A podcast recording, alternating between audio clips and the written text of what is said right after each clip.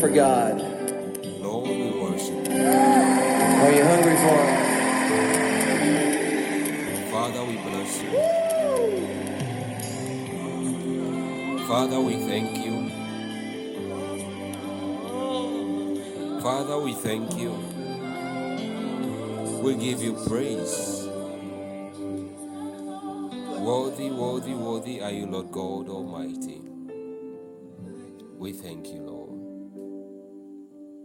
All you've done, for all you continue to do.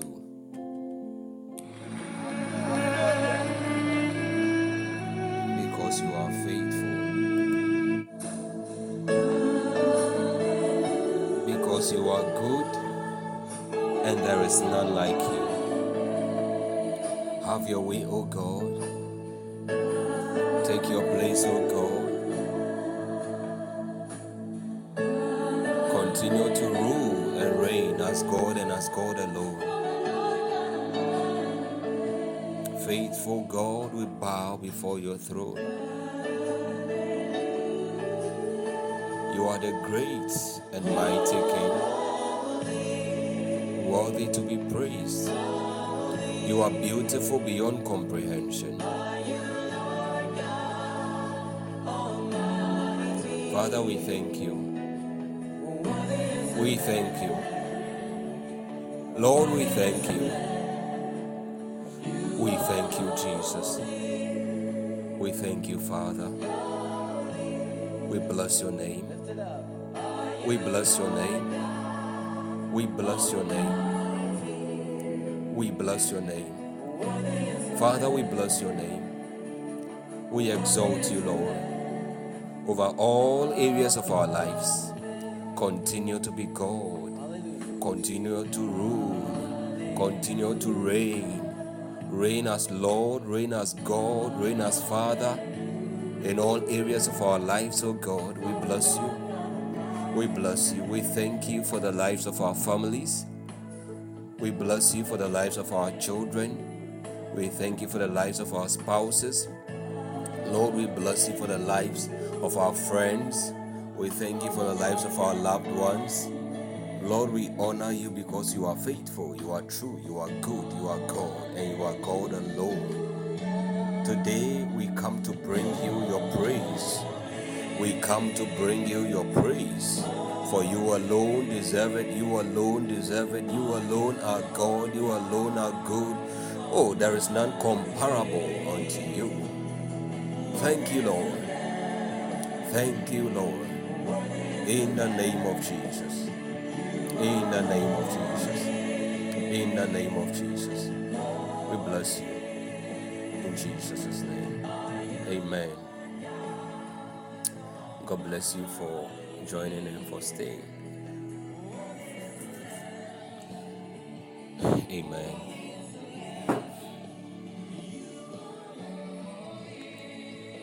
We want to lift up our voices and ask God to cleanse us, for God to make us whole, spirit, soul, body, in the name of Jesus.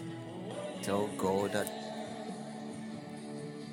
anywhere we have missed the mark, according to Hebrews chapter 10, the verse 22, the Bible says, Let us, it says, and, and having an high priest over the house of God, let us draw near with a true heart in full assurance of faith, having our hearts sprinkled from an evil conscience and our bodies washed with pure water. Let us hold fast the profession of our faith without wavering. Let us draw near. We've come to draw near. To draw near with a heart in full assurance of faith. We've come to draw near with a true heart. Our hearts must be true. Our hearts must be pure. Our hearts must be free from any stains that God does not want to regard.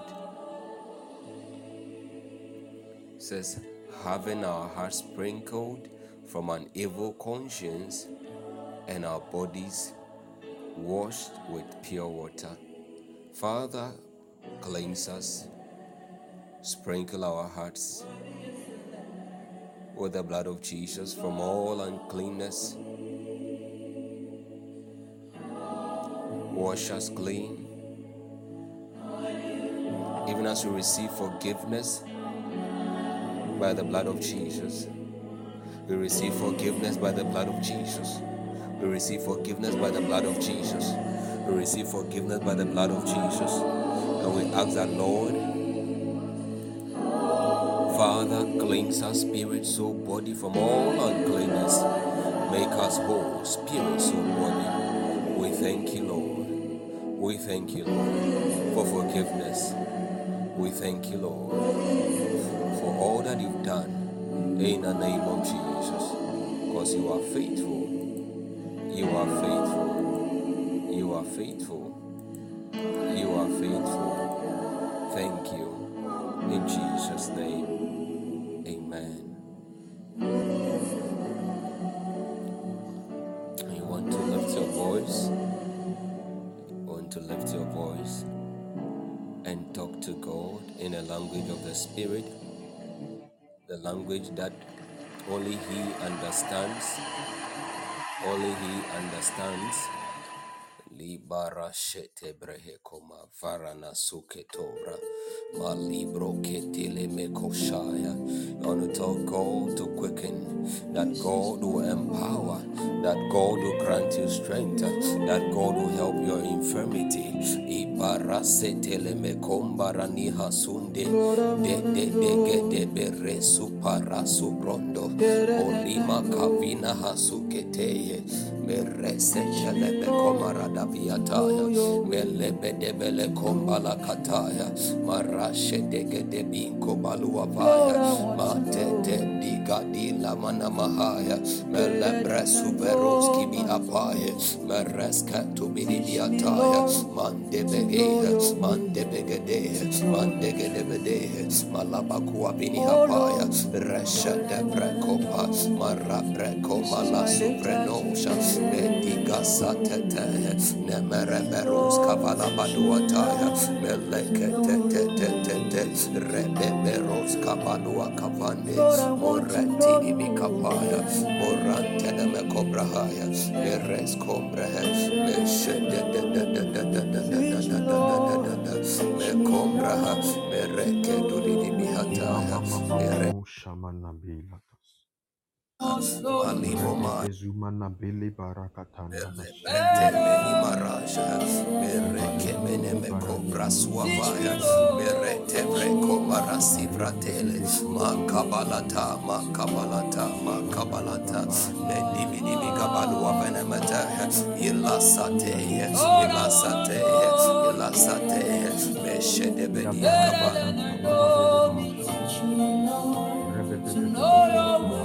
shanda da barakaba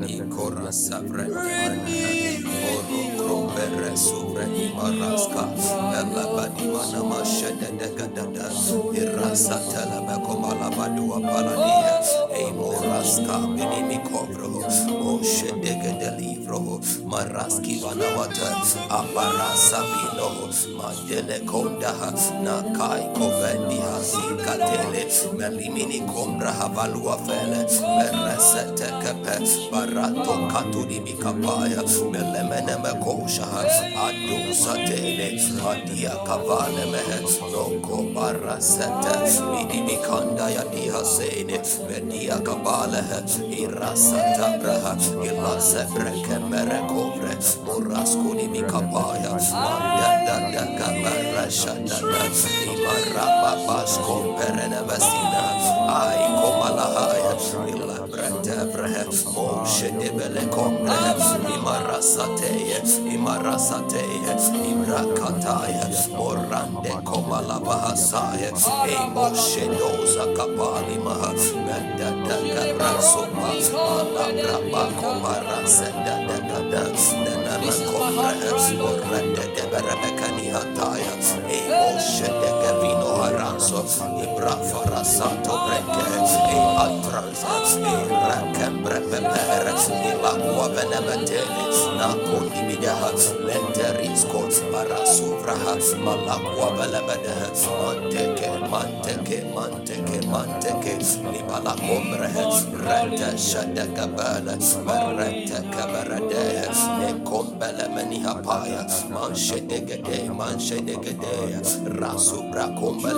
metele bediha maras kapeli abando o paras kinahale telibra abendo shamaya kombe eno kapala dabaha rete shada dada brekoba. In the name of Jesus. In the name of Jesus. Keep on calling, Keep on calling, calling, calling, I will answer. Father,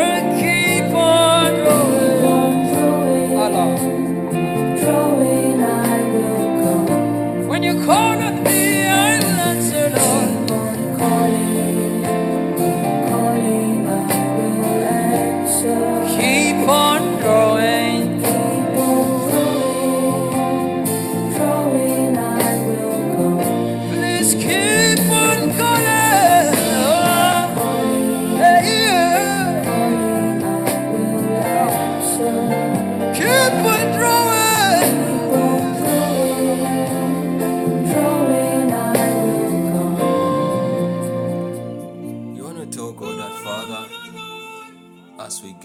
today's session, take control.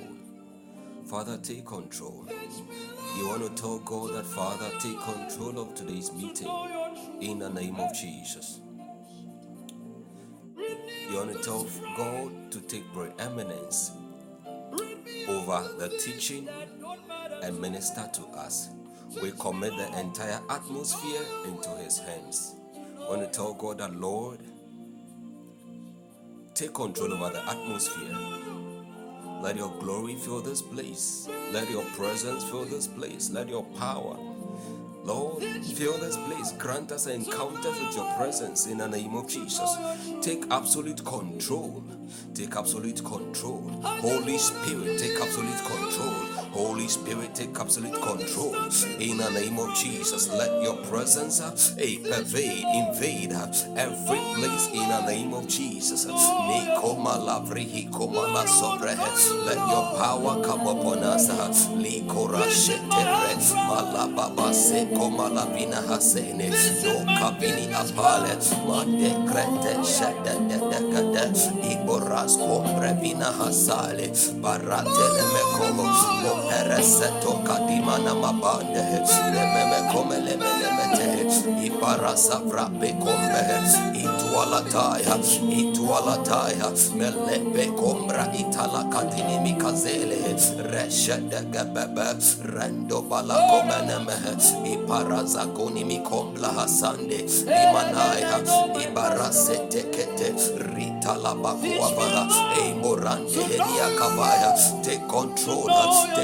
preeminence. Let your presence fill this place. Your glory fill this atmosphere. Oh God, in this room. Oh God, in this office. Oh God, on in this car. Oh God, everywhere. Let your presence fill this place. In the name of Jesus Christ. Holy Spirit. Let your presence, let your power, charge the atmosphere up, electrify the entire atmosphere. Ibaroskini havandele mekova, eh, with your power, with your glory, in the name of Jesus Christ. Reto atene mekede. In the name of Jesus, we thank you, Lord. Keep on drawing, We thank you, Lord. our Our last prayer, you want to tell God that, Father, speak to me through the administration of your word. Speak to me. Grant me a word in season. In the name of Jesus, a word in season. A word that will minister to my spirit, my soul, my body. A word that will bring me transformation. A word that will grant me insight, revelation, that will hand into my hands the keys to access my next level in the name of Jesus. In the name of Jesus. In the name of Jesus. In the name of Jesus. Lift your voice. Tell God to give you a word in season. A word that will grant you insight, prophetic insight into all the days and the weeks and the months ahead of you in life. You don't want to live here the same. You don't want to leave here the same. Lift your voice. We're going to talk to God. Maleme neme kobaha. Lord oh God, speak to us. We want Speak to to have an us. Grant us words in season. Lord, words that will satisfy, words that will edify. In the name of the Lord Jesus. Words that will build us up. Words that will bring us clarity, direction, and guidance in the name of Jesus Christ. We bless you, Lord. We bless you, Lord. Bedeno ovrankataya. Bedimini kabrande. Oh God, ratelimia kovaha senamosha. Imana makombalade. Draw me to you, Lord. In the name of Jesus. Keep on calling, calling In the name of tomorrow.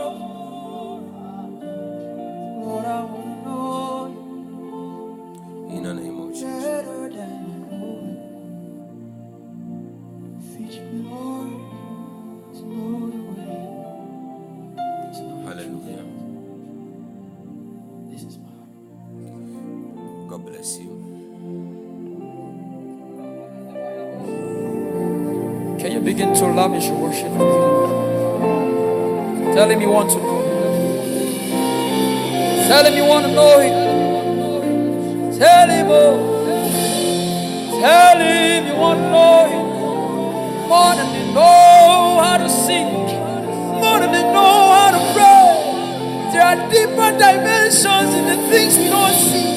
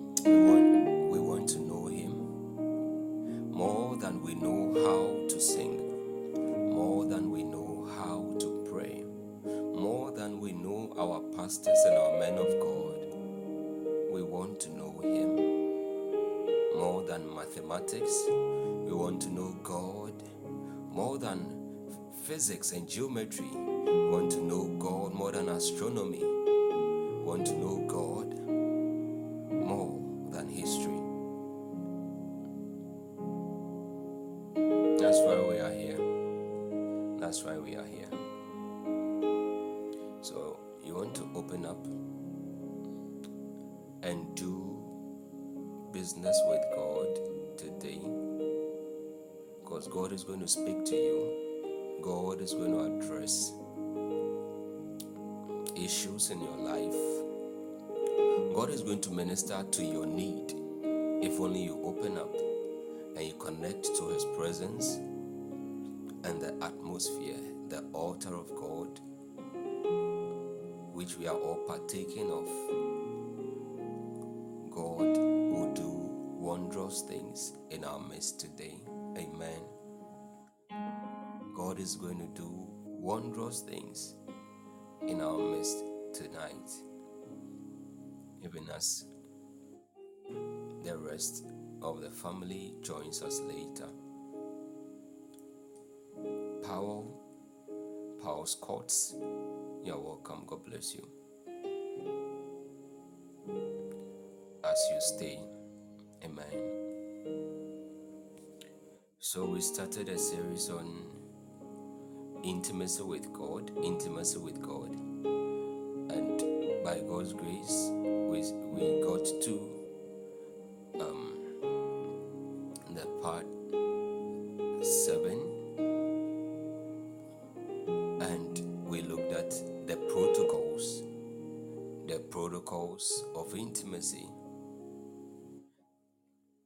And yesterday, God graced us with insight into Enoch's walk how Enoch walked with God and he was not. For Bible says that God took him, But before he was translated, he had this testimony before God that he pleased God. Enoch pleased God. Enoch pleased God. That means that, and we know that without faith, it is impossible to please God. Okay, it is impossible to please God. That means that all of Enoch's entire entire walk with God, with all the protocols he applied, with all the mysteries that were in his custody, Enoch was in faith. Enoch was in faith throughout his entire walk with God. He was in faith. He was in faith. He never doubted him. He never undermined God's power. And he lived by the word of God because by, we understand that faith cometh by hearing, and hearing by the word of God. And man shall not live by bread alone, but by every word that proceeds from the mouth of God. And if Enoch walked with God to please him, and if he took faith to please him, and faith proceeded from the word of God, then it means that Enoch walked in obedience to God. Despite his entire earthly biography being captured in a very fascinating but interestingly short sentence in Genesis 5:24 it was a very condensed life a life that was fully saturated with seeking God walking with God and pleasing God selfless devotion unto God Hallelujah. So, in our previous session, God graced us with the first protocol of intimacy. The first protocol, we looked at the protocol of agreement. The protocol of agreement. And today, God is going to take us deeper. As a people, wise virgins who want to carry extra oil, even as the days get darker and as his, his, his second return or his second advent draws near. Amen. Understand that if you've been following this series, those of us who just joined us, Paul Scott's and Mam, is it Mami You?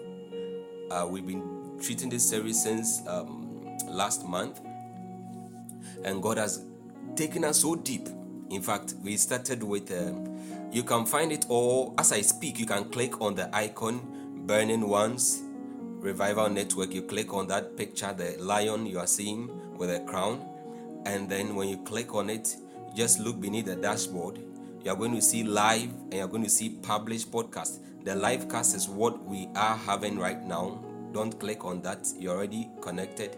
Click on the published podcast, and it's going to open up a long dialogue box or a long um, should I say, pile of published podcasts, and you're going to see the series from there. I think episode 118 or something. That is where it all begins. You see, intimacy with God, the need to intimacy or the background, and then the Holy Spirit taught us again intimacy with God. After the need for intimacy, you come to intimacy with God. Um, uh, created for intimacy. How we looked at how, in the sophistication of the creation of mankind, the sophistication of our our our um, how do I put it? Our anatomy, physical anatomy, and our spiritual architecture. God deliberately installed certain things in us, having in mind intimacy and having in mind preparing a bride for his son right from the book of Genesis. And from that, we looked at a longing desire and a drawing near unto intimacy. That was a part three. We looked at how to draw near, how to develop, develop the desire for intimacy. And then that took us into the story of the five, the ten virgins, the five wise and the five foolish virgins. And we realized that the difference between them wasn't oil. No, it was extra oil because they all carried oil in their vessels.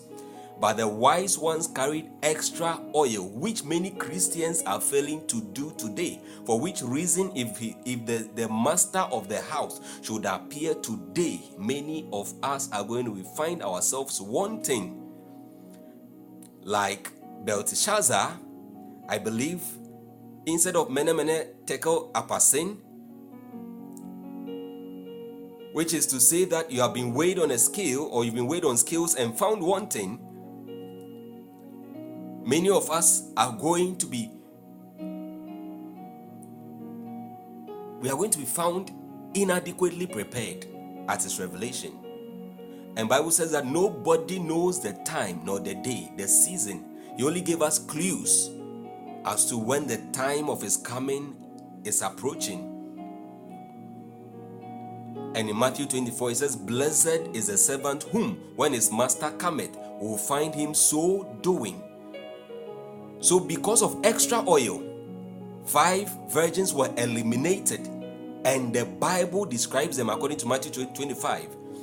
Describes those ones that were eliminated and couldn't enter through the door to have that experience they've never had with their Lord before. Bible described them as foolish because of extra, because they lacked extra oil. What does that mean? It means they lacked discretion, they lacked wisdom, they lacked intimacy with God. They and because they lacked intimacy and discretion and wisdom,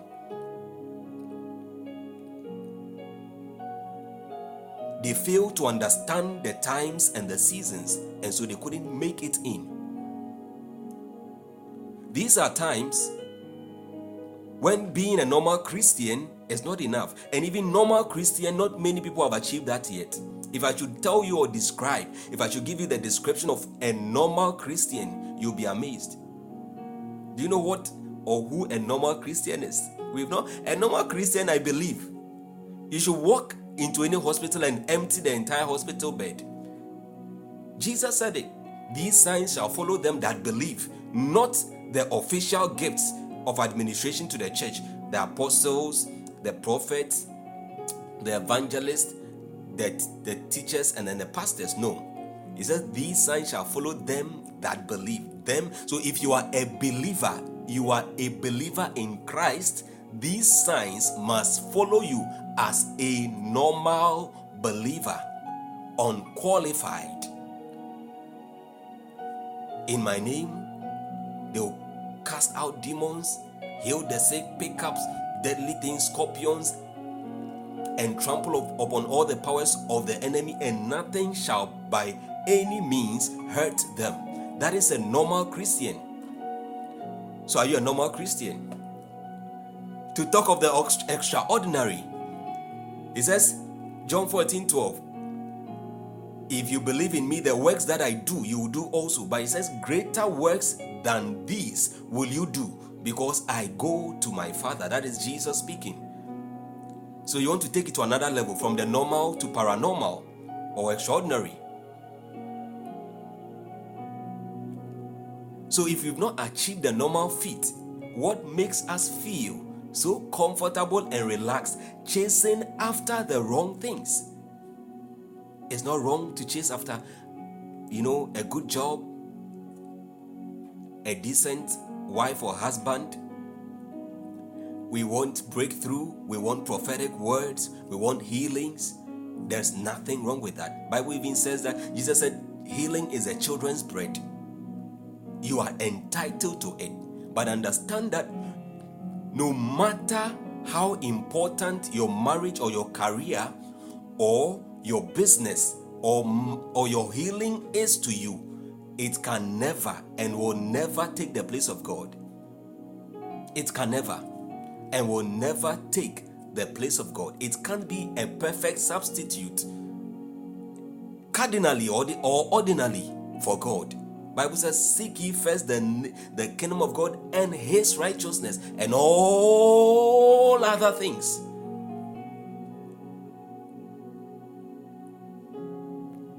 When you seek the kingdom of God properly, beloved, some things are added on to you. In fact, all other things, but they come progressively.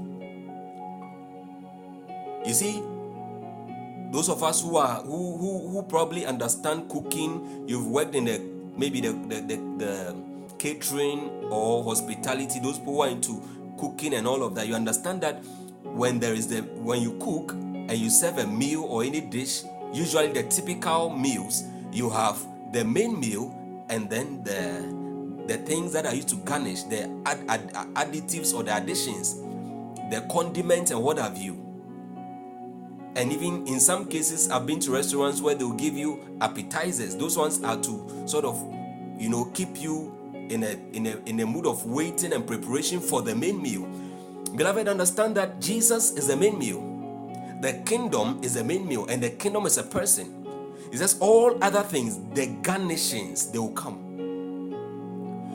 They will come. But we've left that one and we are chasing after the salad we are chasing after the drink we are we are running after um maybe the means ball and we are running after a lot of you know forsaking the main meal which satisfies which truly satisfies which truly can keep you on the journey for long. Imagine a heavy duty worker who is only surviving on salad from morning to evening you will collapse on the way that is the story of the foolish virgins because the, the nature of the journey and the nature of the work requires more than just salad or veggies. So, what kind of normal Christian are you or have you become? A normal Christian tells others about Christ on a daily basis. Me, I feel sometimes. I even feel sometimes on a daily basis. A normal Christian makes soul winning a habit because he understands the orders of his master that says, Go ye therefore and make disciples of all nations. So his goal or her goal is to populate heaven and depopulate hell. And he knows that, or she knows that, the way to please his master, her master, is by obeying his instructions because he says, If ye love me, keep my commandments. A normal Christian. A normal Christian is a Mark chapter 1, verse 35 Christian. A normal Christian wakes up a great while before day.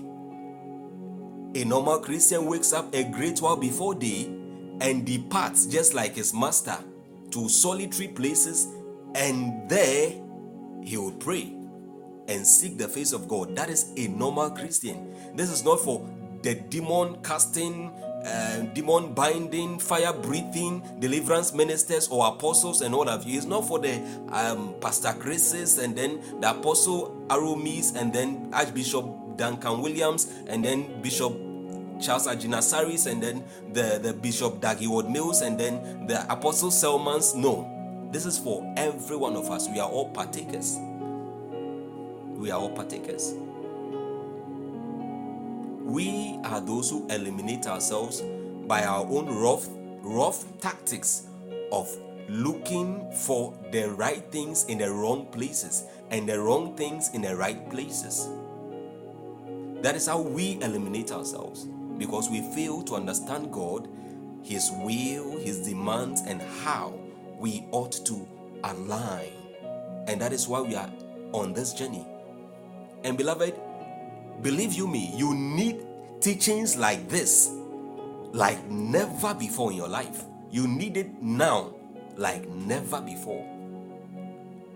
Look around you. You are hearing wars and rumors of wars just from 2020 alone, calamity, one major calamity after the other hits the world.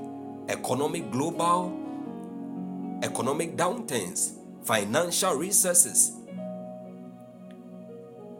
Nations are crumbling. You are hearing of the wars between this one and that one, Russia, Ukraine. Zelensky is saying this, Putin is saying that. Now we are seeing another another this one is uh, on another level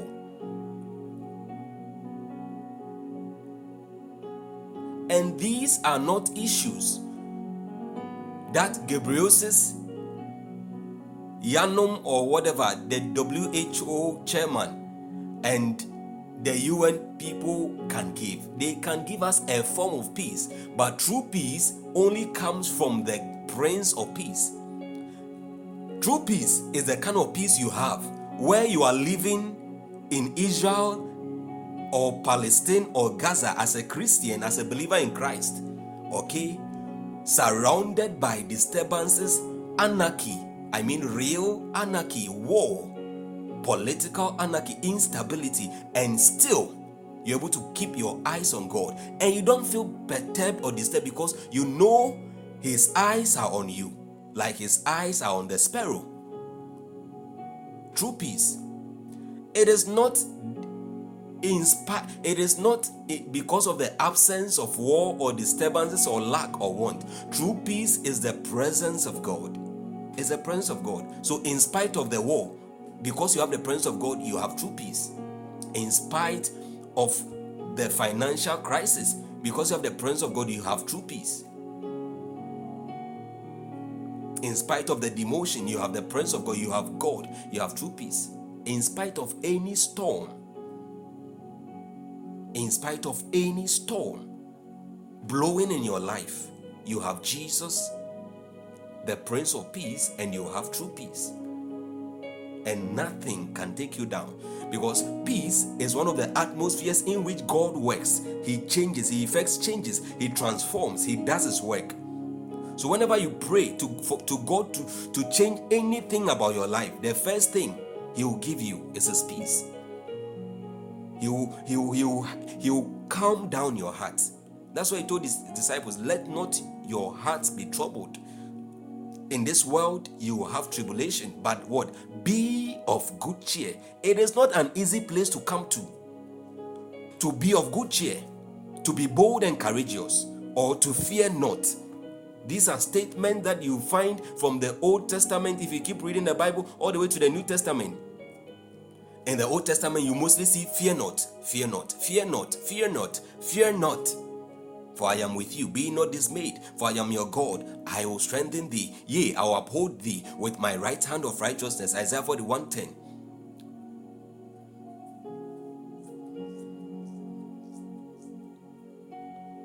Then when you come into the New Testament, be of good cheer. Jesus will tell them. In this world, you have tribulations, you have troubles, but be of good cheer. Why? Your lifeguard, he walks on water. He has overcome the world. And if he, is your example, if he is your high priest, if he is the apostle and the bi- apostle of your confession, the bishop and shepherd of your soul, then you have no problem because every example he has left is an is an example that can become your own real and very practical experience. If only you look up to him and you follow him very very well. Hebrews chapter 12 the verse 1 says wherefore seeing we also are compassed about with so great a cloud of witnesses he says let us lay aside lay aside. God will not do that for you. You must make the decision willingly and He will empower your will. He will strengthen your will to be able to practicalize that decision. Lay aside every weight. Some things are not sins, they are weights, they are just weights. Some wrong associations, they are not sins, they are just weights. Lay aside every weight and the sin which that so easily beset us. Believers don't want to hear gospel teachings like this anymore. You talk about sin, then a believer says, This man of God is coming to judge me. If I had started prophesying, I'm sure that most of the people who had joined and left would have remained. Jesus said, When the Son of God comes back, will he find faith on the earth? Faith. Many are unbelieving believers, they are faithless believers, whitewashed sepulchres, like Jesus described most of the Pharisees. Outwardly, they have the form of godliness, inwardly, they are full of dead things, like a car with motor engine or a car in which they are packed, in, in- I mean, strange things in the engine. It looks like a car on the outside. It looks like it can carry you, it can travel because it is so paint, so nicely coated and sprayed. The interior is so beautiful, exterior perfect, the wheels neat, and yet it it can't take you anywhere. They are still running around to men of God. Pray for me, pray for me, pray for me. See, beloved, there is no pray for me, pray for me anywhere that can take you any far in life. It can do things for you, but it can't change you.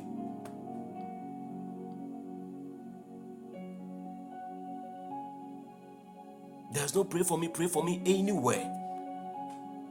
Anywhere.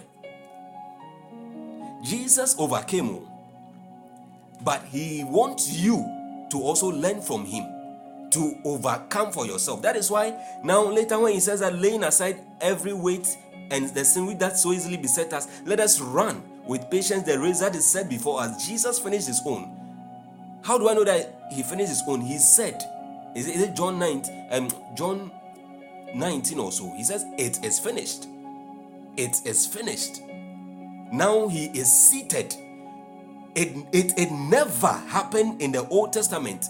No priest, after that they were done with their the offerings of sacrifices in the holy place, will sit. No, Bible says that now Jesus is set at the right hand of the. He is done. He is finished with his works and he has left the footprints and he has given or made available the resources for you and I to also run our own race to also overcome the world because we've been born of God and anything whatsoever is born of God overcomes the world so it is left to you and I we can encourage one another but if you are pray for me pray for me beloved you have to go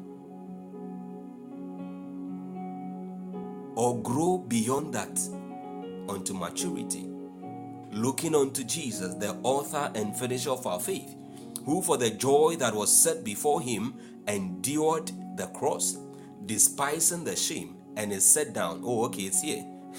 I didn't know. And is set down at the right hand of the throne of God. And is set. You can also be set. You can also be set you can also be set. Hallelujah. Tell yourself, I want you to type, I can also be set. It's a position of rest. When David had fought all his battles, Bible says that now the day came when God gave him First Chronicles. I've forgotten a particular chapter. God gave David rest round about. Is it First Samuel 17 or, or 18 or something?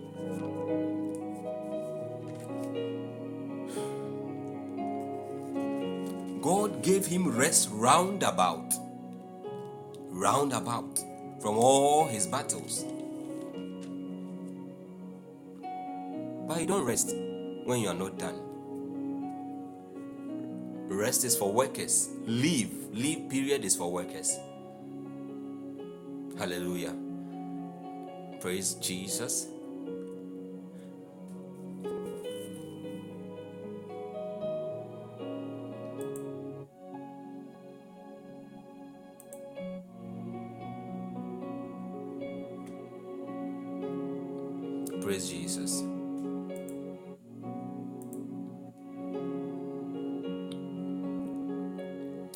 Us are ready for today's encounter?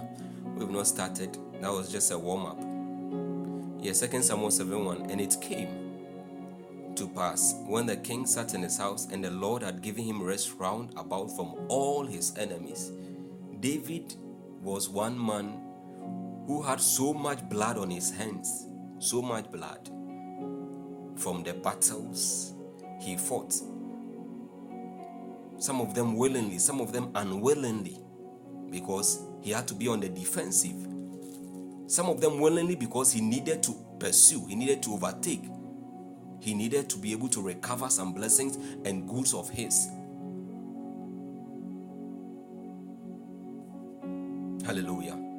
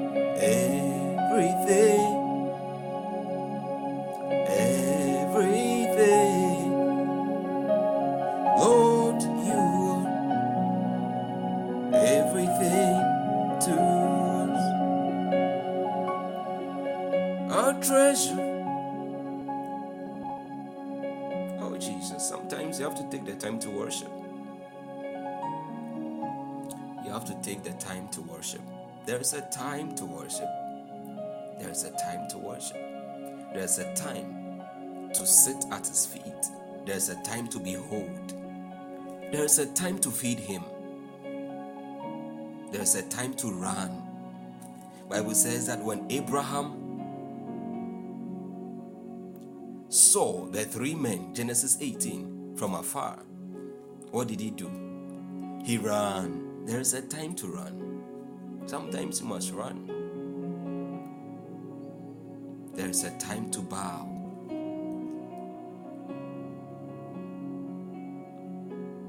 There's a time to sit. Hallelujah. Oh, Jesus. The new faces who just joined us, you're welcome. God bless you as you stay to the end. Amen. I'll speak to us in the course of the teaching as and when God ministers. Amen. But I'll focus more on the teaching. Okay, so yesterday, God helped us. Sorry, in our previous session, we realized from Genesis 5 verse 21 that Enoch lives, he lived 60 and 5 years and begat Methuselah. And Enoch walked with God after he begat Methuselah 300 years and begat sons and daughters. And all the days of Enoch were 360 and 5 years. And Enoch walked with God and he was not, for God took him. And we're talking about Enoch, the seventh from Adam, from according to Jude chapter 1, verse 14. Hallelujah. Bible says that he had this testimony that he pleased God. How do we know that? Hebrews chapter 11, verse 5. By faith, Enoch was translated that he should not see death and was not found because God had translated him. For before his translation, he had. You can be translated too. You too can be transfigured like Jesus.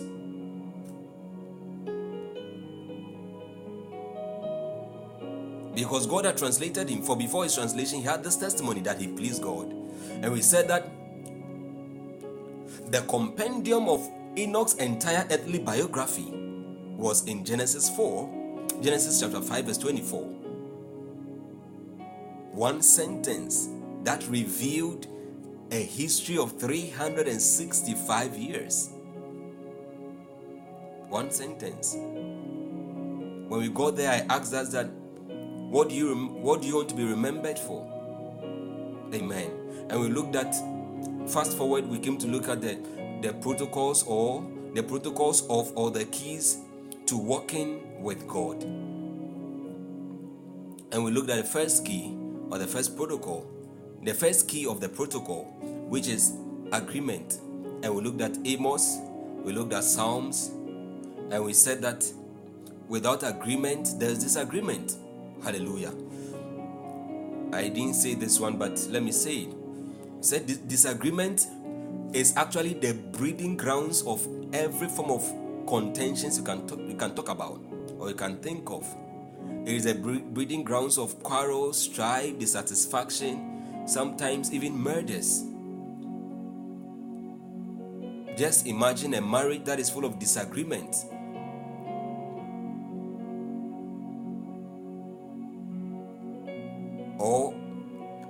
The modus operandi of the systems at the workplace or in, in a business or in, in an industry that doesn't agree.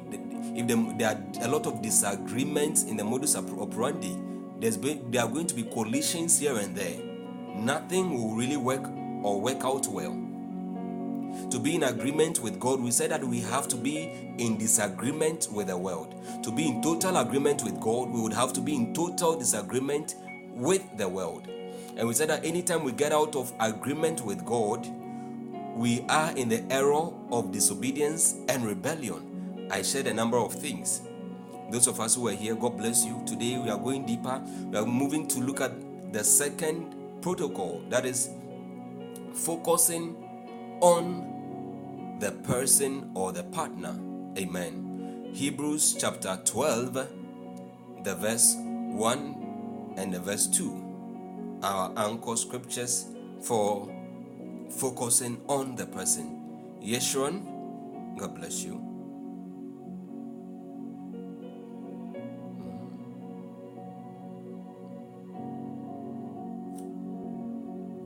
Shelene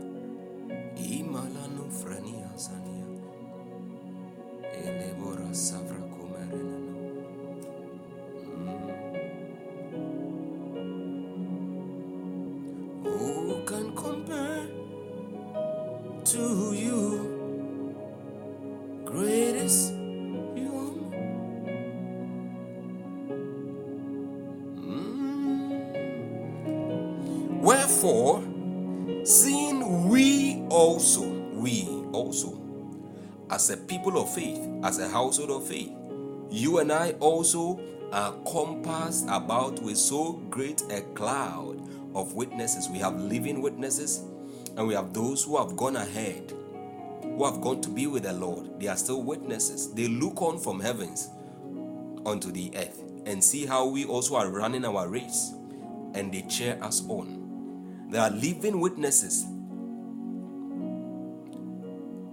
Living witnesses, fathers of the faith. Bible says that we shouldn't be slothful, but we should be followers of them who through faith have inherited the promises. These are living witnesses. They've walked in the will of God and they've obtained promises. They've established empires for God.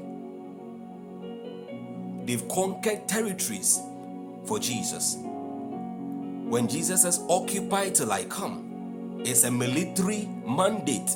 So these are faithful militants, soldiers of the cross, men who have obeyed the marching orders of their master, refusing to get entangled in any civilian affairs or things, matters that don't please God, matters that will distract them.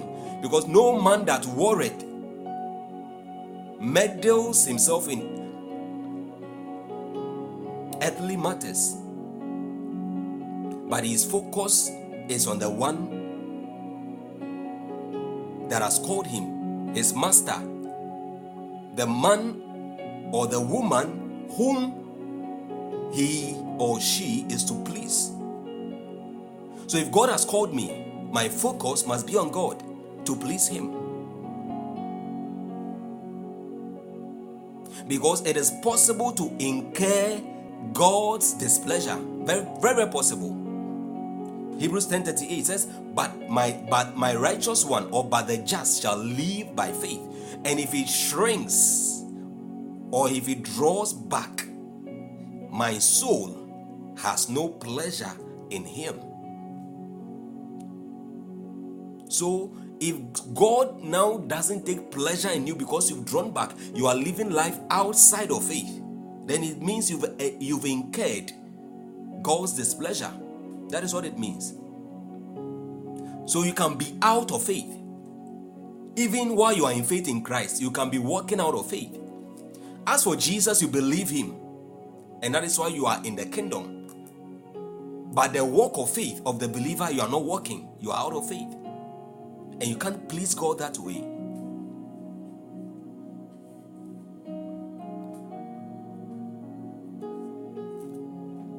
Can't please God that way.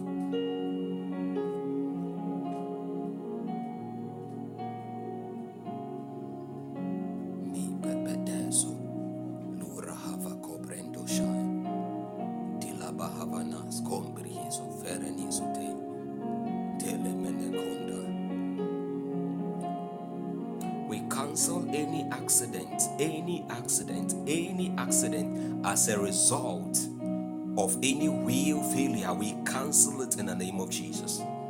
We cancel it in the name of Jesus.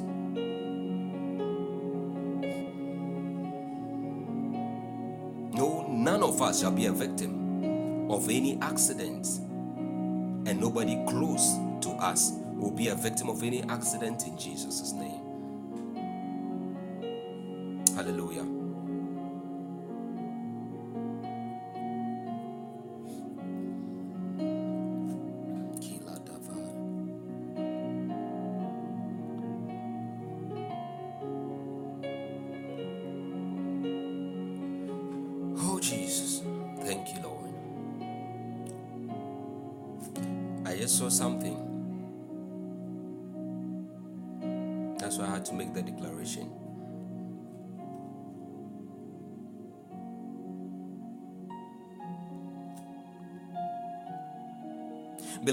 If we are going to please God, we must look to Him and Him alone. Let me employ the analogy of marriage. How can Minister Francis marry Minister Winning and they are living under the same roof? Yet, whenever Minister Francis is taking his decisions, the person he is focusing on is his mother who is living somewhere on her own or a long former friend of his. atade a meba bɛhyɛ yi ɛbɛfa me ma me ɛmfata me this new investment this investment account that i'm about to open is it going to please my colleague at work or it won't please him will it please her or it won't please her uh, it won't please her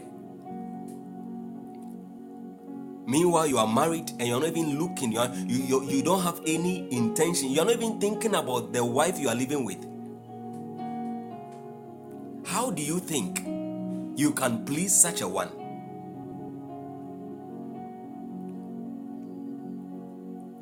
How do you think you can live in harmony and at peace with your wife or your husband? You are dressing to kill you want to slay because you are about to you know attend a program and your goal your focus you are attending a program with your husband but even in as much as you are going with your husband your goal is not that you wear something that you'll be pleased with satisfied with something that will light you know his face up so that he will be beaming with smiles and be more satisfied with you you are thinking of the ex you are going to meet at the wedding or at that party or at that get together. How?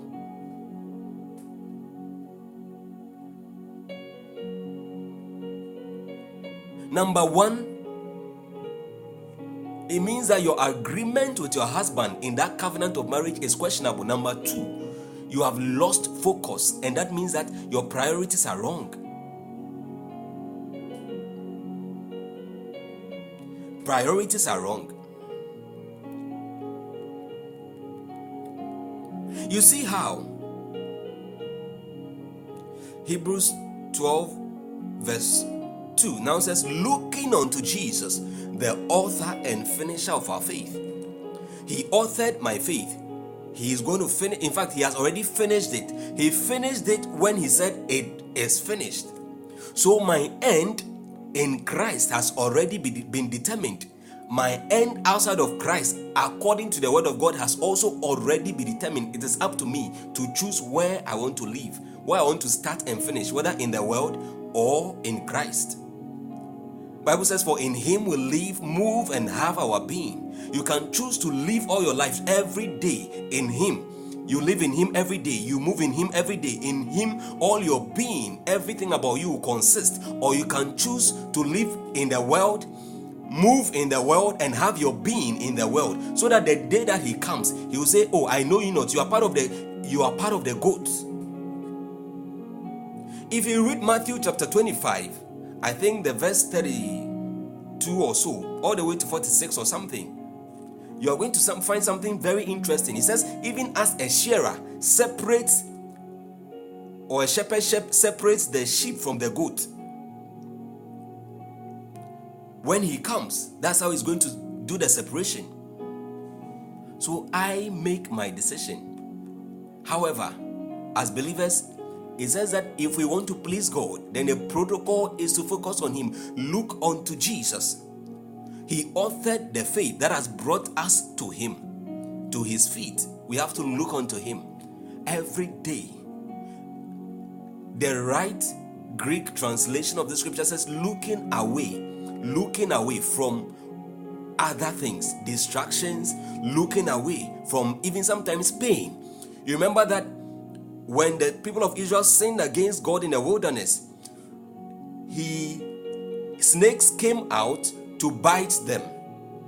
And then God instructed Moses to, to create a brazen serpent and lift it up, put it on a pole or a stick. And then he, com- he was to command the people of Israel to look up to that word, snake. So that anybody who looked up to that snake would live, right? Later in the New Testament, I think in John chapter 3, it says that even as the, the, the serpent was lifted up the, in the wilderness, the same way the Son of Man must be lifted up. The same way the Son of Man must be lifted up. Now, put yourself for a moment, just lend me your imagination for a moment. Imagine you're part of the Israelites who were bitten by the snake, who received the injection of venom and all the toxin into their body, feeling pain, the fear of death, the panic, and you are being told to look at a brazen serpent which is not even moving. Meanwhile, you are going through torment and torture in your body. It's not going to be easy, but to look onto that brazen serpent, they have to look away from their own pain. They have to look away from every cry, every weeping. The same way we must look away from everything. Sometimes people hold us back, and they are not evil people, they are good people. They hold us back because they mean well, but their well meaning is not good enough. You pray too much. Every day you are making noise. Every evening you are going to church. So can't you see that after six months of all these prayers and the fasting, what have you seen? Beloved, did Jai Nashe? Jai. Chetumbe two months, Nashadi. Just quit for, for two months and see how the devil is going to rejoice and use your your, your he, he's going to have a field day in your life. And your life can become an example of something terrible. How can a man like Saul die as though he was not or never anointed? How? How? A giant like Saul. If you matter of fact if you read first Samuel chapter um, I think chapter 15 by chapter 16 chapter 15 he was looking for his father's donkey and all. By chapter 16 hey sorry. Chapter 13 14 he was looking for his father's donkey. By chapter 15, Samuel was anointing him. The same chapter, Saul was Saul had received an instruction from the Lord. An instruction from the Lord that he needed. In fact, when Samuel anointed him, the first word of Samuel to him was an admonishment. He said that now therefore hearken thou unto the voice of the words of the Lord.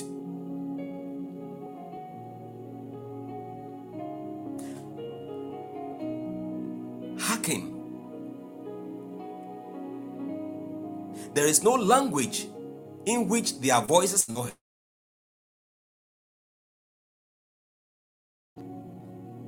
Samuel just gave him a simple instruction as a prophet and a judge who had worked with God and also had understood some of the he held some of the keys to working with God.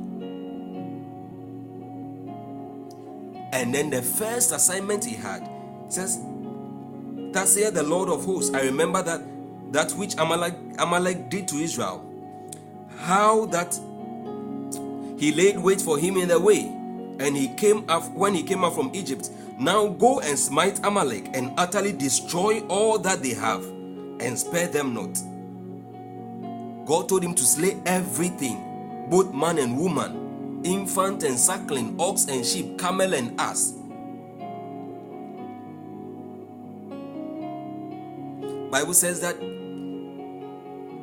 and Saul smote the Amalekite by by verse 7 by, by verse 7 of first Samuel 15 he was actually carrying out the assignment after gathering the people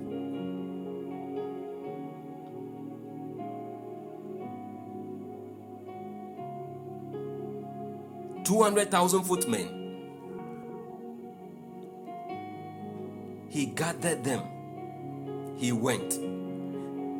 Unlike Abraham, who went all the way to Moriah, who went to the end of the journey, set up an altar, laid the firewood, completed the assignment.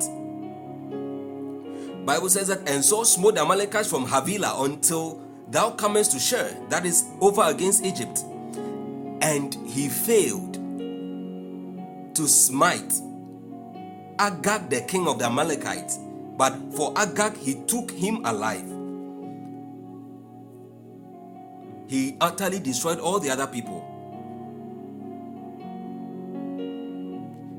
He took the king, Agag, and the best of the sheep, and of the oxen, and of the fatlings, and the lambs, and all that was good, but which was not God.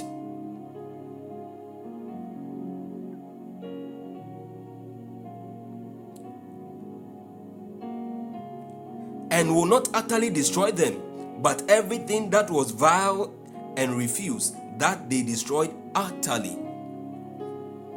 God is not concerned about what you give Him out of your 90%. If you can't give, let go of the 10%. As far as God is concerned, your heaven is already closed. God doesn't care about the rest if you not give him your best. Bible says he took Agag and the best. God is not concerned about the best. He knew there was the best. God knew there was the best in the land. He knew. God knew there was the best in the land. When he says, he said unto him, Now go and smite Amalek and utterly destroy all all that they have the worst, the best, anything that was vile. He said, destroy everything. Saul thought he could please God, giving God the best. When God didn't even care about the rest. Immediately, the word of God came to him Yesterday, we, the previous session, we realized that anytime we fail to agree with God in His decisions and instructions, what happens? We said two things. Who remembers? If you remember, you can type it so that I, I say it. You're holding me now. In your hands I belong. Yes, that's just one. We said punishment and judgment. Amen. And power and might belongs to our God forever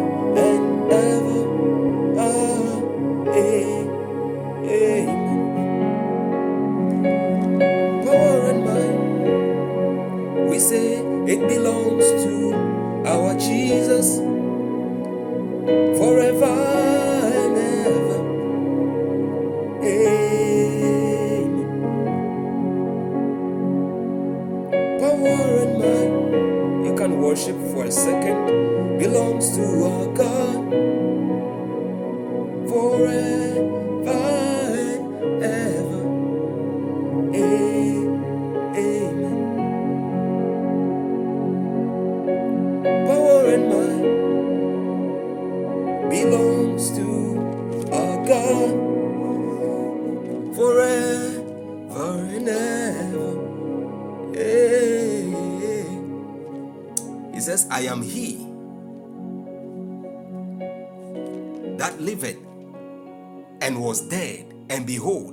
I forevermore, and I hold in my hands the keys of death and Hades.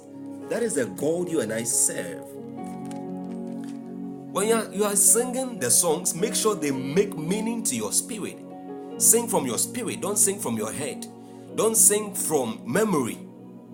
Don't sing with the, the universal chorus of the church or the congregation. No.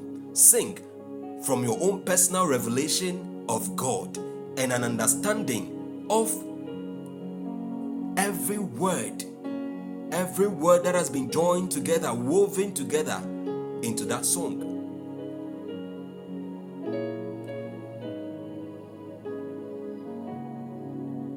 Hallelujah. This God, He deserves our praise every minute, every second. From the rising of the sun to the going down of the same, the Lord's name is to be praised. Hallelujah. We give you glory, Lord, as we honor you.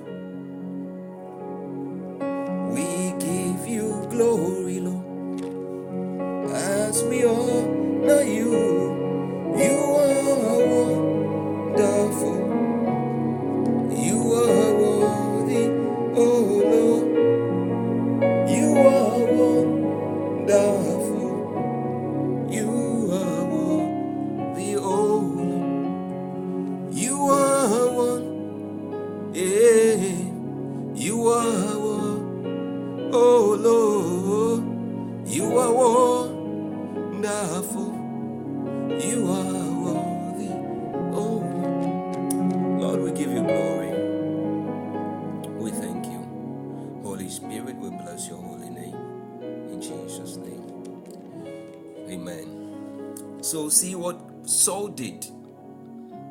His error.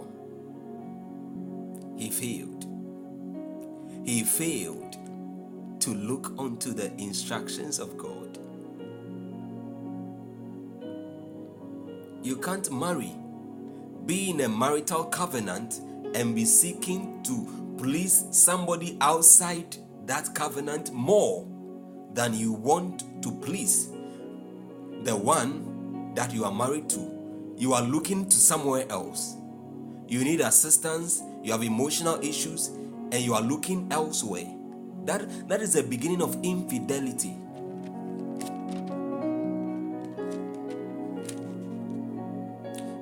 That is the beginning of infidelity. Just looking unto Jesus, the author and finisher of our faith. Who married you? Mr. So and so or Miss Mrs. So and so. That's the person you are looking, you are supposed to look up to. Who brought us into the faith? Is Jesus Christ. He authored it. So he's the one we look up to. Who finished it? He's the one who's who finished it. You, understand the marriage covenant, eh? It is from beginning to end, it is everlasting. it is from everlasting. In fact, it is from now to death. That's a vow. That's what the vow says. It is until death does both of you apart. It does you apart. But before death, if you allow any man to come between you two, oh, that's your own wahala. Because Bible says what God has put together, let no man. If you yourself allow man to put you asunder, asunder to, it's it's up to you. Please help us with Psalm 16, the verse 8 through 11.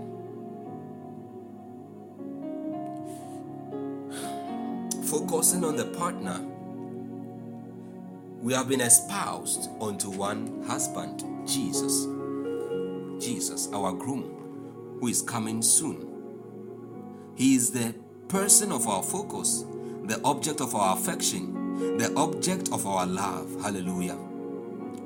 In Psalm 16, the Holy Spirit asked me to, to teach the New Testament example of focusing, okay, on the object of our love and affection and our relationship in in in trying to understand the protocols of intimacy before we go backward to the Old Testament. But we will, however, come back again to look at some scriptures in the New Testament. Amen. David said, we all know David for the exploits he did in the kingdom, how that he loved God, how that Bible describes him as a man after his own heart. That means David was a man of intimacy. He agreed with God, he focused on God, he pursued God, and he pleased God. How did he do it? This is one of David's keys. Focusing on the partner or the object of your affection. A husband seeking to please a wife. When you come from work and you have a bad day at work, you will not call your ex, you won't pick up your phone, call your ex, or call maybe one of your co-workers and begin describing to them the kind of terrible day you had and then you know sharing all of that to, to with them when in fact you have your wife who should be your best friend. The same applies to wives. It means your focus you are in marriage all right you are in a covenant but your focus is elsewhere. You can't please that one. You can't be intimate. You can't that the intimacy between both of you won't grow you can live in close proximity with each other and yet your hearts are far very distant from each other under the same roof yet you are worlds apart david said I have set the Lord always before me. He is my focus. Because He's at my right hand, I shall not be moved. I have set. He is my focus. Looking unto Jesus, the author and the finisher of my faith. When God becomes our focus, what are some of the the, the, the, the byproducts, the blessings? It says, Therefore, my heart is glad. Because intimacy is a thing of the heart. And my glory rejoiceth. When God becomes our focus, you realize that every time you enjoy ever increasing glory, why? ever increasing glory because glory bible says first chronicles 16 27 strength and glory are in his presence strength and gladness are in his presence glory and grace are in his place so anytime you come before him you set him before you you begin to trade your humanity for his divinity your weaknesses for his divine strength, your shame for his glory, because he, he has not called us unto shame and reproach. He has called us into glory and virtue. We were in shame and reproach when we were in darkness. So therefore he says, For thou wilt not leave my soul in hell, neither wilt thou suffer thine holy one to see corruption. Thou will show me when I make you my focus. You'll not leave my soul in hell. When I fall into trouble, in a time of trouble, He will deliver me because I have set my affection on Him. Go to Psalm 91, you find it there. For in a time of trouble, I will deliver him because he has made the Lord, even the Most High, his habitation. Neither will thou suffer thine Holy One to see corruption, because you are my focus. Thou wilt show me the path of life. This is a heavy statement, the path of life. In thy presence is fullness of joy. At thy right hand there are pleasures forevermore. God bless you, Minister Aben and Minister David. Glory and honor are in his presence, strength and gladness are in his place. think I interchanged that. Kredi havanai.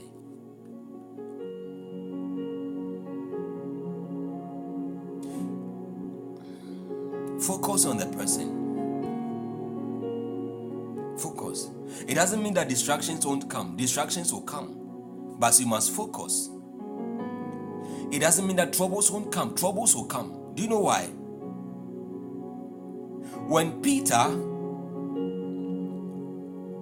and the disciples saw Jesus coming on the sea the other day at night towards their boat, Bible says that they were so afraid. They were so afraid. Is it Matthew 13, 14, or 15? One of them. They were very afraid. And they said, Behold, it is his ghost, Jesus' ghost. And they doubted. But Peter, a very daring and curious disciple, shouted at Jesus and, and said, If Master, if it be thou, bids me come, and I will come. He knows that when God speaks, He's not releasing inf- He's not only releasing information and instruction, there is power that backs His word. That is why it is impossible to be malnourished and to be a weakling. A Christian who is a weakling, as you keep imbibing the word of God, it is impossible because any right intake of the word of God should come with the power of God. It should come with the strength of God, which will strengthen, which will strengthen your faith, which will grant you grace. So things that were doubts, that were that were weakening you in your walk with God, all those things begin to leave, and your faith is strengthened, and you gain strength even in your inner man. Every time you come to fellowship, that was one of the secrets Peter understood. Peter was a man of revelation. No wonder he says, Upon this rock I will build my church. When he was able to ascertain, decode the person of Jesus Christ, his persona. Thou art Jesus Christ, the Son of the living God. Nobody taught him. Nobody taught him. Nobody taught Peter except the Spirit of God not flesh and blood. The Spirit of God did. So when Jesus spoke to him on the sea, all of a sudden he received faith. Faith cometh by hearing. He had faith, the impartation of faith. And he began overcoming the world. He began walking on the sea.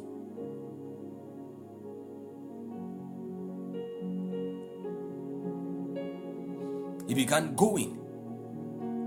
Looking unto Jesus, he was going. Focusing on Jesus, he was going. Setting the Lord before him, he kept walking. He kept moving. The seas were bec- they were becoming boisterous. Around him, he heard the sounds thereof. Yet he kept his cool and his focus, his faith unwavering, because his focus was set right at the right place. But the moment he took his eyes off of Jesus, the moment Peter took his eyes off of Jesus, Bible says that he began to sink. He began to sink. He began to sink. And he cried out.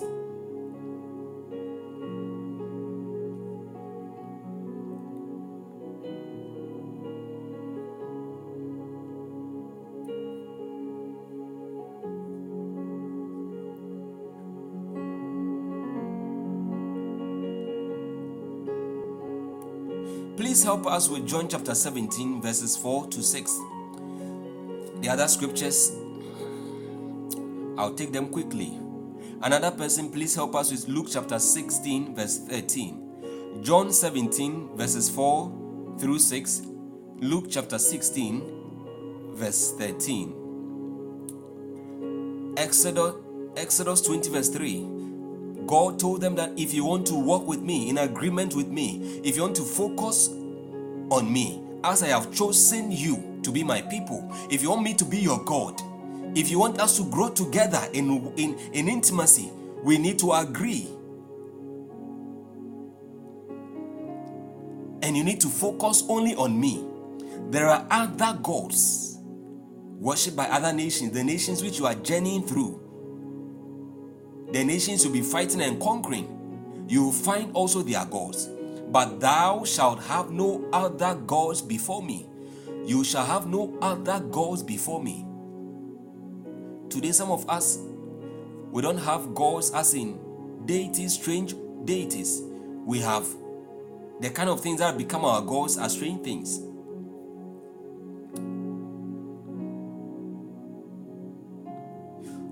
When you lose focus on God, you have other gods before God.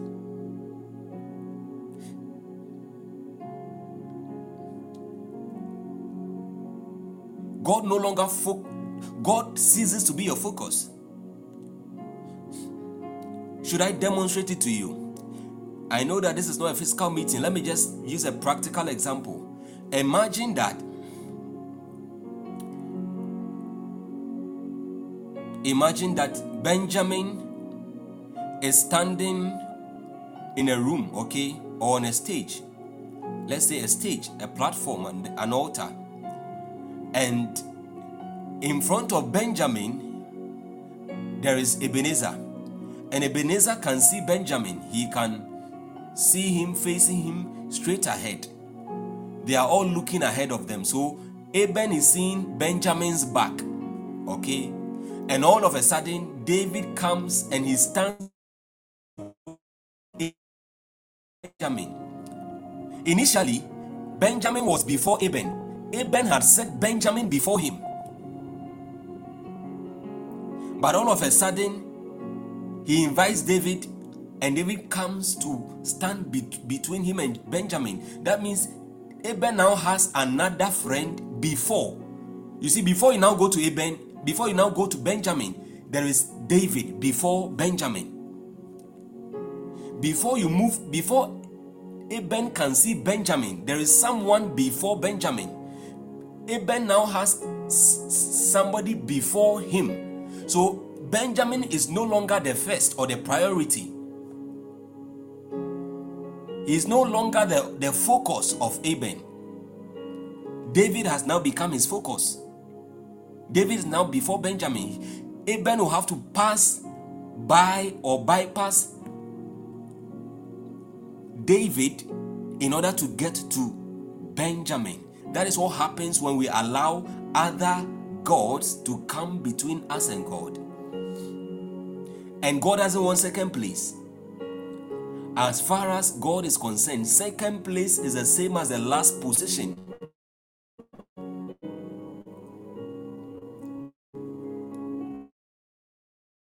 That is why He's jealous for us.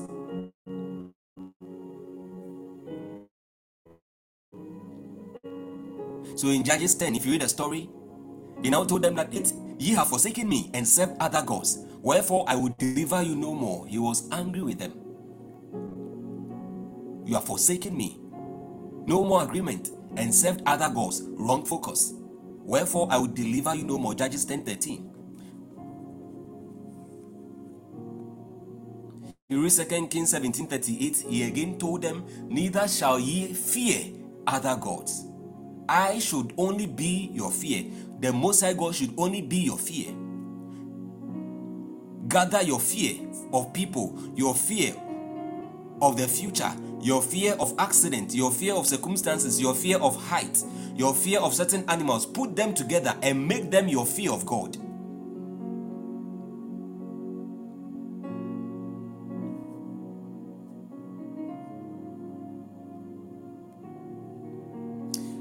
John chapter 17. Uh, okay, I think, let me see if you help me with. I'll look at that one lastly. Luke chapter 16, verse 13. Please help us with that scripture. I'm reading John 17, verse 3. It says, And this is eternal life, that they may know thee, the one true God, and Jesus Christ, whom thou hast sent. Eternal life is to have your focus on Him. It means when my focus is turned away from God, my eternal life, the pursuit of eternity with God, can fall on rocks. God must be our only focus. That they may know thee, the only true God. So even Jesus as a son came telling us that if there is a place or somebody to look to, he wasn't the one, it was the Father. He came to bear witness to the Father. When we come to desire to please a partner, you, you understand that when we come to that particular key, Jesus came to reveal the Father. In fact, in the olden days, the fe- when a child, a Jewish child, is growing up, okay, when a Jew or a Hebrew child is growing up, two of the words they learn very early are Ima and Abba, mother and father, or father and mother, mother and father. But it, it seemed like an abomination to call God Father. Because all through the Torah, he had not been revealed as such. Jesus came to reveal him as Father. And now he tells us that the Spirit bears witness with our spirit that we are sons of God. And so we can cry, Abba, Father, Abba, Father, Abba, Father, Abba, Father. But you can't say that if you don't know him, if it's not your focus, you can't you can't call him Abba. To the unbeliever, God is God, creator God, but he's not father to them. If you want to talk about his fatherhood in a generic sense, the father of creation, then they will know him in that, in that context, but not as people begotten of him. They have not been begotten of him. Hallelujah.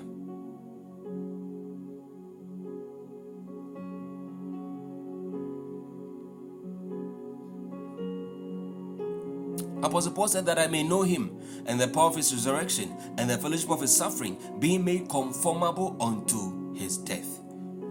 That I may know him. That my focus will only be him. That he will be my priority. I want to be intimate with him. I want to grow intimately with him so that when the day he comes, I'll be found in him. But it is impossible if I don't know him. Hallelujah. Praise Jesus.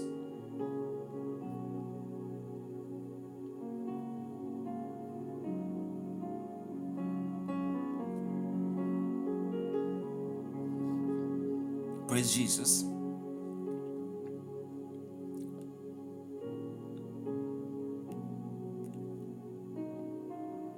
In Philippians 3, the verse 14 downwards, it says, I press toward the mark for the prize of the high calling of God in Christ Jesus.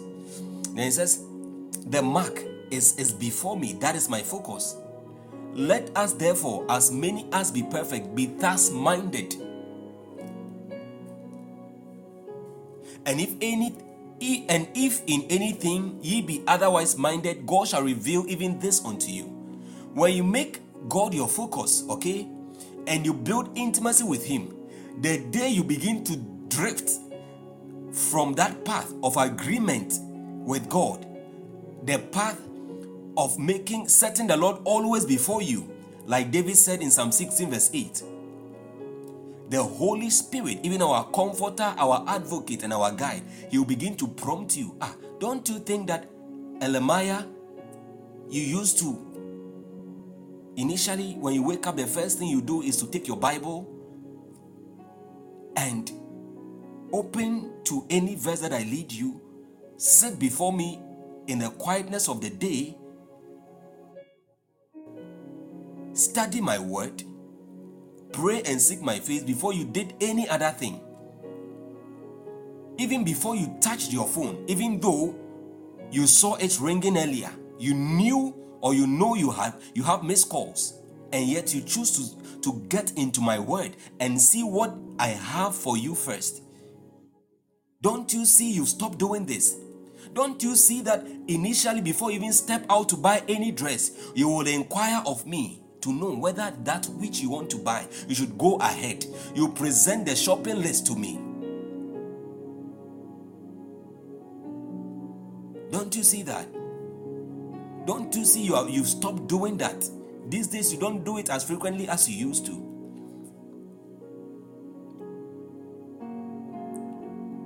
Don't you see that before you even join any platform, enter into any church, or accept invitation to at- attend any program, you pray and seek my face for guidance as to whether to say yes or no. But no longer, you are no longer do it because the moment you saw the flyer, you saw apostle so and so, and you saw prophet so and so, you knew that eh, it- you feel that it's going to be powerful. I must go. I need the word. But the word you think you need from that prophet, because you saw the name prophet there, I can give it to you personally without speaking through another person unto you. Do you know that anytime you are depending on another person to hear God every time, it is only a revelation of your, your own immaturity? It's so immature. You want to travel, you want to hear from God, you want to take this decision, you want to hear from God, everything, you want every time there's somebody to tell you things that you make you feel good and tickle your ears, and every time you want to, it's a sign that you are a babe. And it will be difficult for such a person to begin hearing God for themselves because you are by your own self blocking channels to hearing God from within.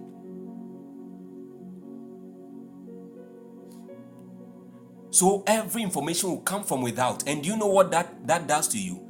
It means that many information that God will pass to you will be without honor and without privacy. Which father is there? David. Imagine you are there your with your father in that house, Mr. Menu. Okay. I'm telling you these things. Some men of God will never tell you because they are not concerned. Their, their focus is not to raise Christians, matured Christians who have the stature of Christ, but to raise church members. The desire is not to raise, raise women of God or men of God, but to raise members, church members. And there's a difference between, you see, I believe that if you are in my church or my fellowship, for instance, after a period of five to seven years, by seven years, seven is a number of perfection, you should become fully equipped. You should have gone through what a pastor will go through in a Bible school for three years. You should have gone through that same Bible school for seven years and, and even seen more the demonstration of the power, the miracles, and learned more. You should be equipped, fit, matured, and ready to be released to even pastor a church. Not in my, my the fellowship that God has given me, and not in a church that God has given me to shepherd. No. But the desire to hold on so tightly to members, the fear. You see, now Bishop Archbishop Duncan Williams said the other day, he said he told his friend, he said that now Bishop, I've forgotten the name, one of the bishops bishop friends of his in, in, in the US. He said, now then the, the rule of the game is numbers, numbers, numbers. It's no longer maturity, it's no longer conformity, it's no longer growth, it's no longer nature and protection because a sheep a sheep a shepherd must offer protection and safety to the sheep. It's about numbers numbers.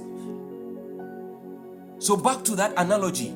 David you're in the house with your mom with your father okay under the same roof just like you come to church every day. God is with you in your house. You pray to him every day. But anytime god will speak to you or anytime your father desires to speak to you your father that you're under the same roof with will now leave your house. Go to your neighbor's house next three houses.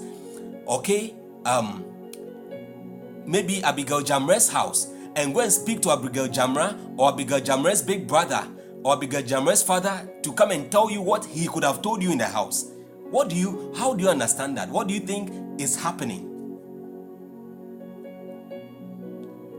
it means my relationship with my father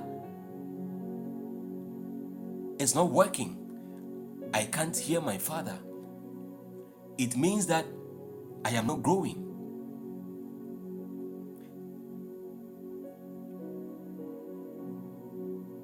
And the messages will not be without privacy. But the gift of God, the prophetic gift, is a necessity to equip and to guide. I'm talking about it in a sense, uh, in the in the in the, in the using the the focus or the spotlight being on the recipient. Those of us who receive, those of us who receive from God, always willing. Me, I tell people that though we prophesy here, yes, we do, but we teach more and we pray more because even the prophecies need the word of God for you to be able to work them out. You need prayers. You need prayers to be able to what? Empower, to enforce every prophetic word. You need prayer. The energy, the fire of prayer to enforce all prophetic word. One prophetic word requires a lot. You need how to, you need the wisdom from the word of God as to how to receive it, how to nurture it, Okay, it is a word that has been sown. Every prophet, prophecy has its um, um, conception period. Just like a sperm meets an egg in the womb and there is conception. The day you receive the word, if God has chosen to speak it to you in a gathering through the mouth of his servant, that is conception. Now there is just gestation period for our our our our um, in our domain as human beings. Okay, when it comes to giving birth, the time of life is nine months, right? It takes nine months. Prophecies also usually have timelines, and during the nine months, if you are carrying pregnancy, you know how a prophet, um, um, um, a pregnant woman ought to live. You can't eat anything. You can't carry just any obstacles. You can abort the pregnancy doing so.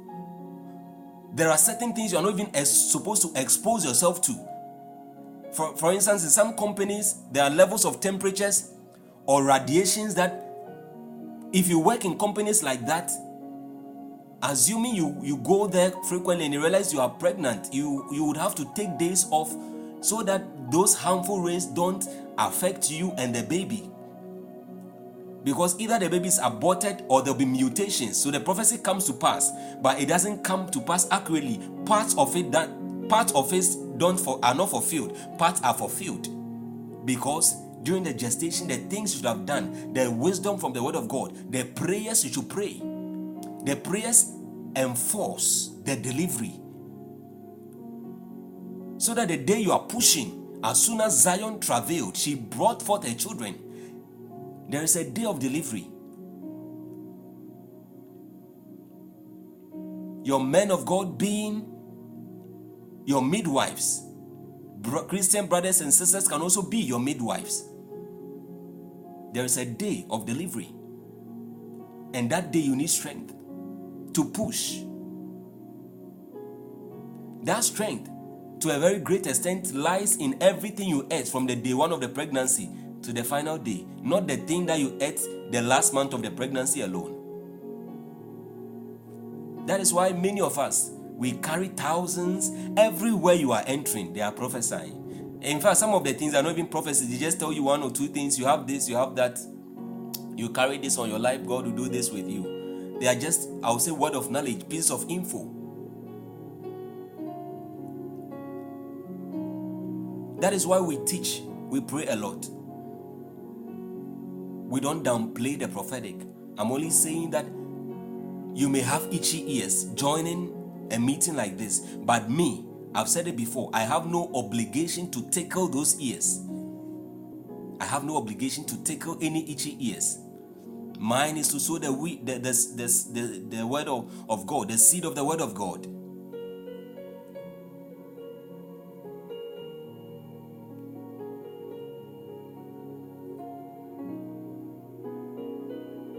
So when your father has to go through somebody every time, and you are content, you are happy with it. Now we have Frewa Betena ni fie bra menkanse bra yɛmbɔ nkɔmmɔ wo oh, papa nsɛm abɛgya me ɛnyɛ sɛ wo papa wɔtu kwan o your father has not traveled o your father is with you.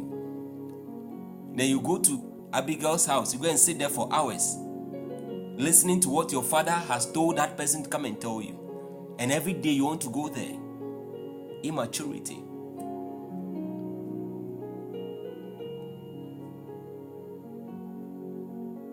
you must press toward the mark. He says that if you grow in intimacy with Him, the moment you deviate from the path, God Himself will prompt you. God shall reveal even this to you. Philippians chapter 3, verse 15. Be thus minded, have God as your focus. For our conversation is in heaven, from whence also we look for the Savior, the Lord Jesus Christ. In Psalm 27, verse 8, David said, When thou said, When thou saidst, Seek ye my face, my heart said unto thee, Thy face, Lord, will I seek. Thy face, Lord, will I seek. When you said it, I didn't refuse. I chose to focus on you. Now, Luke chapter 16, verse 13. We are on the second key of the protocols of intimacy. This is the part 8. Okay, the seventh part, but the second part of the se- the second part of the seventh in the series on intimacy with God. If you are just joining us for the first time, you can click on the dashboard, go to publish podcast, click on the icon burning ones, the lion, go to publish podcast. You just scroll through, go a little beneath. You're going to see from September, October, you're going to see published podcast on intimacy with God. We started with um, intimacy with God, the background, that is the need for intimacy. Then we came to intimacy with God, part two, that is created for intimacy. You have been designed, spirit, soul, and body, for intimacy to be able to host God, to be able to commune with God. You the, the intricacies, the details, the revelations of that are trapped in that teaching. Then we came to a longing desire, the part three, a longing desire and a drawing near for intimacy, how to long for more of God. David says, As a as a deer pants for the water brooks, even so my soul longeth for you. And then a drawing near how to draw near to god for intimacy. And we came to um, the oil of intimacy. And we came to i think that is a whole lot. We've done about seven parts already by the grace of god. You can check it listen to it and be blessed. They are they are all published and free for downloads at no cost. Amen. Now luke 16 verse 13 no servant can serve two masters. For either he will hate the one and love the other, or he will hold to the one and despise the other. This, this also applies to your fatherhood, to your motherhood, whether spiritual fatherhood or spiritual motherhood. It's impossible. You, you can't love your father the same way you love somebody's somebody's father. David. You can't serve two masters. For either you will hate the one and love the other. There will definitely be comparisons. There will definitely be more commitment and allegiance to one more than the other. And in times of rebellion to your father, you feel you have another place to run to.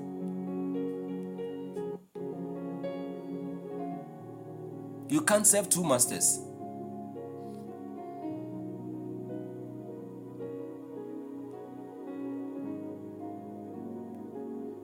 You may think you are putting one in high esteem, but by that very action, you're actually despising the other one in ways you don't assume. God cannot be served together with mammon.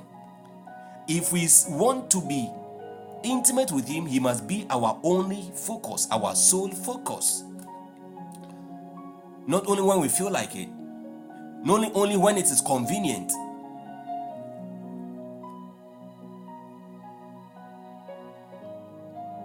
Personally, I know it. When people are trying to just use their tongue around me to sort of, you know, there, what defe, defe.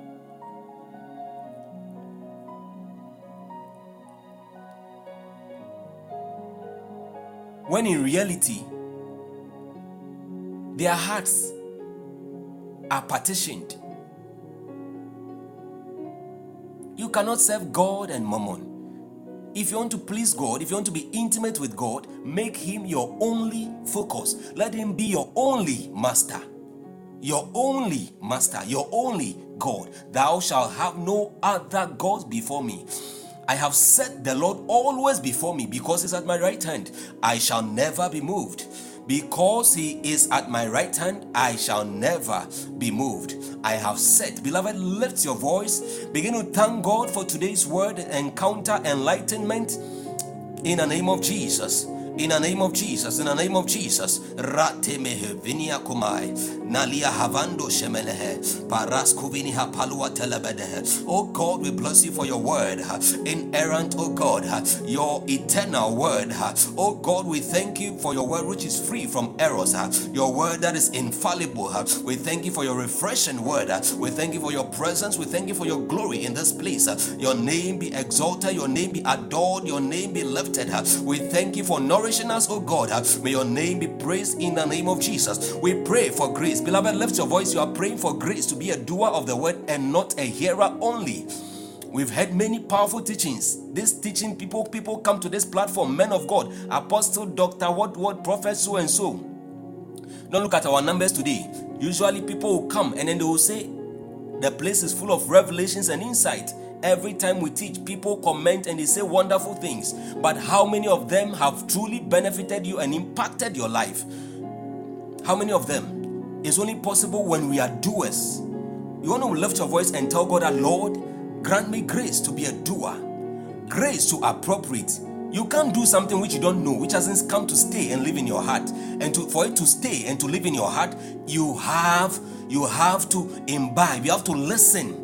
You have to listen. You have to bind the word to your heart. The way you bind the word to your heart is to keep listening until the very thing is absorbed into your spirit.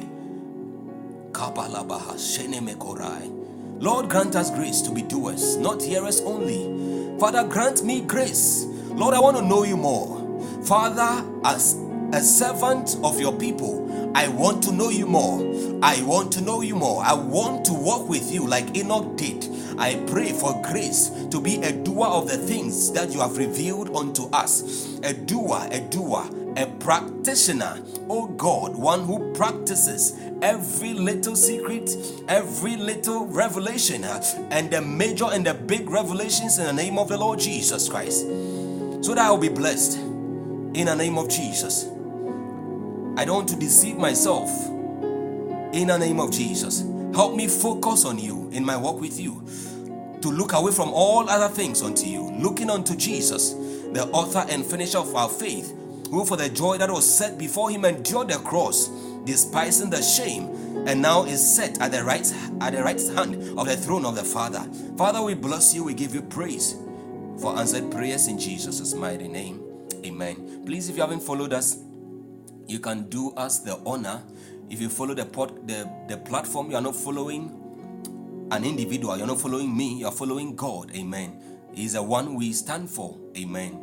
He's the reason we have this meeting, this fellowship, or this platform. So you can click the plus button beside the name Burning Ones to follow the ministry. Anytime we come live, whether teaching, prayer, or prophetic or spirit ministrations, any any any meeting at all, you get a notification. Aside that, whenever we we publish our podcast, the teaching sessions, you get to be notified first hand. Amen. God bless you all. Now may the Lord bless and keep you. May God cause his face to shine upon you. May the Lord be gracious unto you.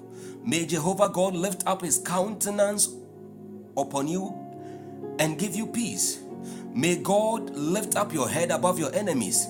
May He give you the necks of your enemies. May He establish your feet on even grounds and cause you to flourish on every side. May God put a permanent, indelible new song in your mouth even this month and open doors for you that no man can shut in Jesus' name. You are blessed. Keep burning for Jesus. Talk to somebody about Jesus. Remember that I love you so much, but Jesus, our Father and our Lord, loves you so, so much more. Amen. Until we meet again, it's a goodbye. Bye bye. Bye bye. Bye bye.